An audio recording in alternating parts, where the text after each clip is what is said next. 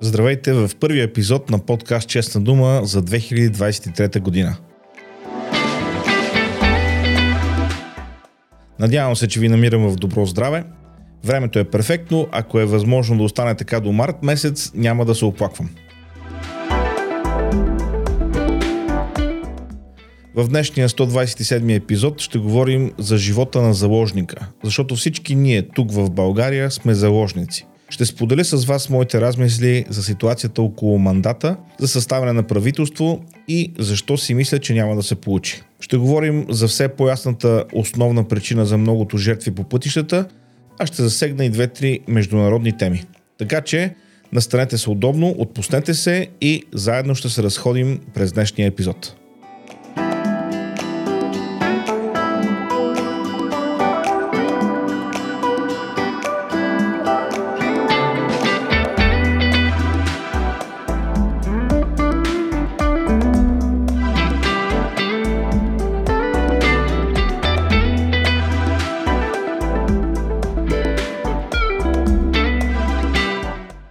Преди да започнем, нека благодаря на Мария Георгиева, Тодор Тотев и Андрей Димитров, български подкастър в Германия, а също на Бодурова и Влад за отзивите след последния епизод за 2022 година. Цени коментарите и препоръките ви. Мандатът за съставяне на правителство беше връчен. Мисля, че вероятността такова да бъде съставено е около 1%. Не може да има правителство, което не е на статуквото по няколко причини – но аз ще засегна основната поне според мен. Борисов го е страх от разследване на престъпленията му и ще саботира всеки опит за съставяне на правителство с възможност за реформа в съдебната система. Бойко го е страх от Бай Ставри, ако мога така да се изразя. Затова е борбата да се опази Гешев като главен прокурор на всяка цена. И нека да е ясно, няма решение в ГЕРБ, което да не минава през Борисов. Няма. Той микроменажира всичко. И когато Дани Митов преди няколко месеца спомена нещо за съдебна реформа, буквално изчезна от хоризонта. Преди това беше по всички студия, правеше изказвания, обещаваше конструктивност и бум, изчезна. Даже се притесних да не са го вързали за някое дърво на Витоша, защото политическите му съратници са от това тесто. Бойко е в тотален контрол на ГЕРБ и всички ние, настоящето и бъдещето ни, сме заложници на Бойко. Една част от населението видимо страда от стокхолмски синдром. Симпатия към този, който ги е отвлякал, към насилник. Нямам друго разумно обяснение за гласовете за ГЕРБ. Е, и купените гласове, те са ясни. В тази заложническа криза жертва пада добруването на цял един народ. Но още по-лошо. Минира се политическото бъдеще на България.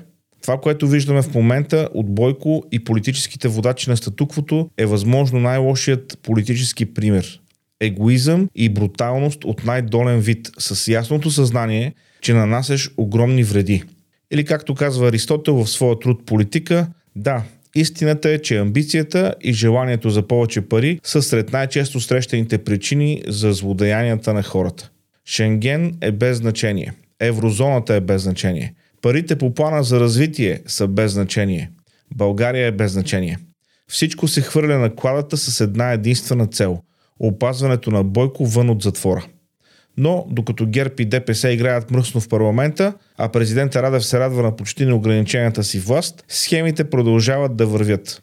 След като скандално кметът на Варна Иван Портних от ГЕРБ разбира се, в продължение на 5 години не изпълнява решение на Общинския съвет, през тази седмица бяха направени финалните стъпки за открадването на Плодивския панаир от свинаря Георги Гергов. Изключен от БСП, припознат от ГЕРБ, на една маса с президента Радев. Нужни ли са повече обяснения? В сложна престъпна комбинация от престъпно нехайство и затваряне на очите на институциите, един от най-големите символи на загнилото статукво в България ще вземе Плодивския панир напълно безплатно – Ей така, 40-50 милиона лева. Онзи ден общинските съветници на ГЕРБ и БСП в Пловдив не се явиха на работа и така не спряха порочната процедура. Знаете ли къде се провеждат заседанията на Общински съвет Пловдив? На територията на Панаира. Какво ли е станало с тези съветници? Как така са били възпрепятствани всички едновременно? Нека ви кажа как. Бойко вдига телефона и нарежда. Нали се сещате, че няма как всички съветници на ГЕРБ да стигнат до спонтанното решение да не се явят на работа? Това се случва по команда. А кой дава командите в ГЕРБ? И само да напомня, че през 2017 година гръмна Цумгейт. Историята, в която в ЦУМ в София се бяха срещнали Сашо Дончев, Сотир Цацаров, тогава главен прокурор, и Георги Гергов, същия този свинар, който е собственик и на ЦУМ. Хей, старите комунета си ги влече по социалистическите придобивки. Панаира, ЦУМ и други държавни активи, които могат да бъдат придобити без пари. Все още има минимален шанс сделката да бъде осуетена, но ако Плодивския панир бъде придобит от свинаря Гергов, има само един отговорен. И той се нарича Бойко Борисов. Неговия кмет от Варна саботира решение на Общинския съвет, а неговите общински съветници в Пловдив не се явяват на работа и така финализират сделката. Работа, работа, работа. Нали така беше на ГЕРБ лозунга? Работа, но не в полза на България, а за лична употреба и в служба на чужди интереси. И така стигаме до другата перла в короната на Борисов – магистралите. България е на първо място в Европейския съюз по жертви по пътищата вече години наред. В свое участие в ИПВ подкаст Владимир Тодоров от Българската асоциация на пострадалите при катастрофи обясни, че за причините за катастрофи има анализ и формула и в Европа малко над 50% от катастрофите имат като основна причина пътната настилка. По негово мнение, изразено тогава в подкаста, в България процентът е по-висок. Знаете през последните години колко знакови катастрофи се случиха с автомобили, с автобуси и малко по малко темата за качеството на пътищата в България започна да излиза все по-наяве.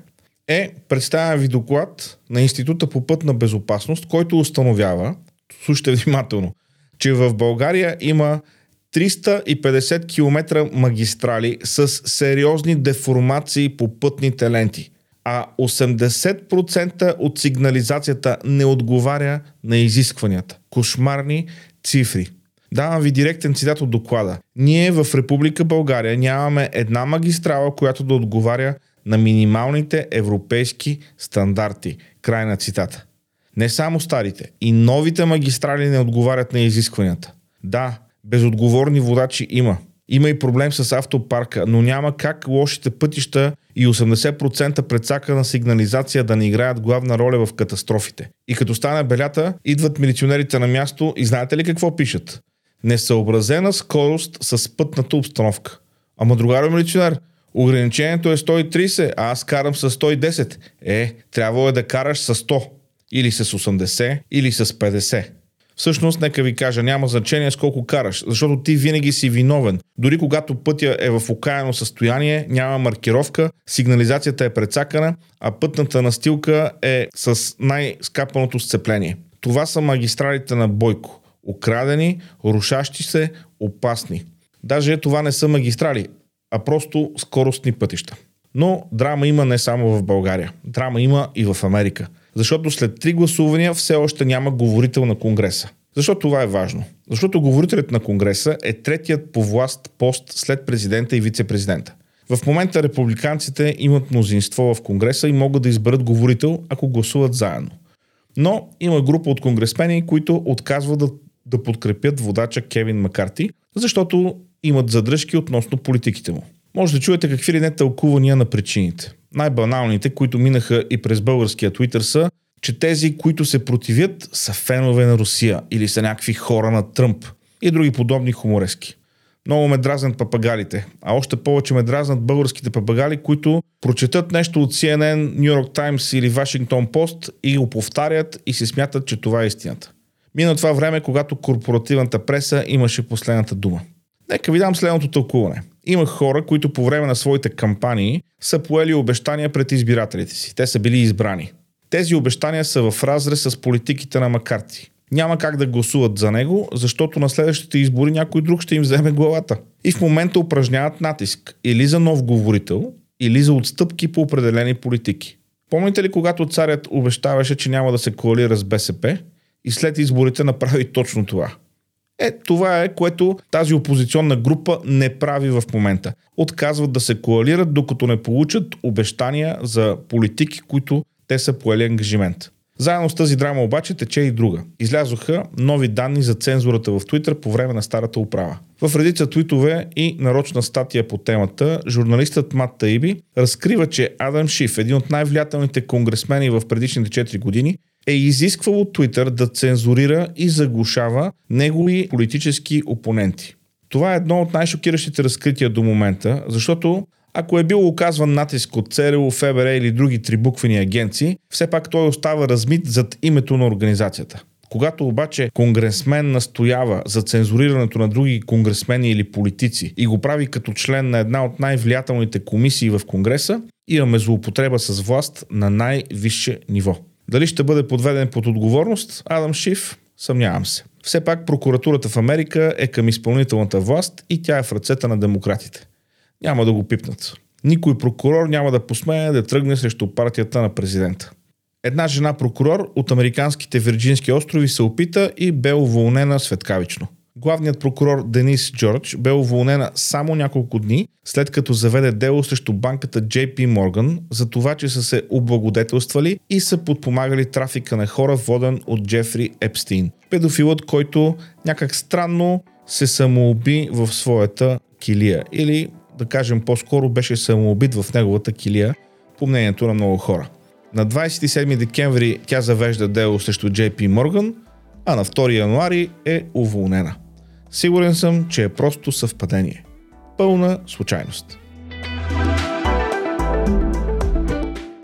Не е случайност обаче, че слушате честна дума, за което ви благодаря. В края на този епизод нека ви напомня да се абонирате за подкаста в Spotify, Apple Podcast, Google Podcast и всички по-големи платформи. Може да намерите епизодите и в канала на Честна дума в YouTube. Връзки към всички тях може да намерите на честнадума.com, а там е и линка към PayPal, където може да подпомогнете канала. През тази нова година е важно да не се отказваме. Трудности, проблеми ще има. Не трябва да спираме. Сигурен съм, че има начин, има път, има възможност България да бъде по-добре. Така че не се отказвайте. До следващата седмица.